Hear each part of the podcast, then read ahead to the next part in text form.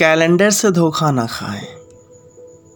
साल भर में केवल उतने ही दिन होते हैं, जिनका आप उपयोग करते हैं।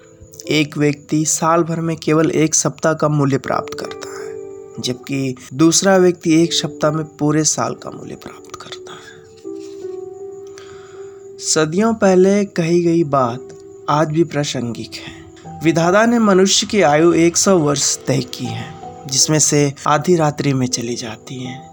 बच्ची आधी रात्रि में से बाल्यावस्था और वृद्धावस्था में गुजर जाती है।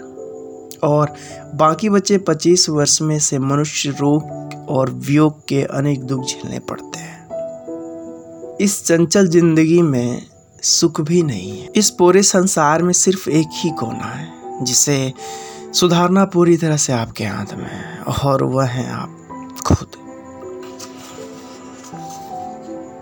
क्या आपने कभी सोचा है कि आजकल हमें समय की इतनी कमी क्यों महसूस होती है?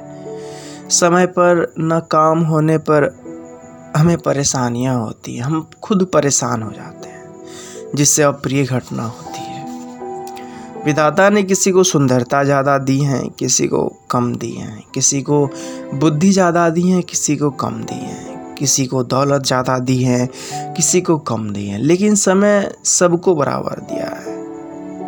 एक दिन में सिर्फ़ चौबीस घंटे। तो ऐसे में हम आपके लिए लेकर आए हैं टाइम मैनेजमेंट के बुक में से वो तीस सिद्धांत, जिसे आप जानोगे तो निश्चित ही आपकी ज़िंदगी बदल जाएगी। हाँ बस शर्त है वो आप ज़िंदगी पर इम्प्लीमेंट करो तो।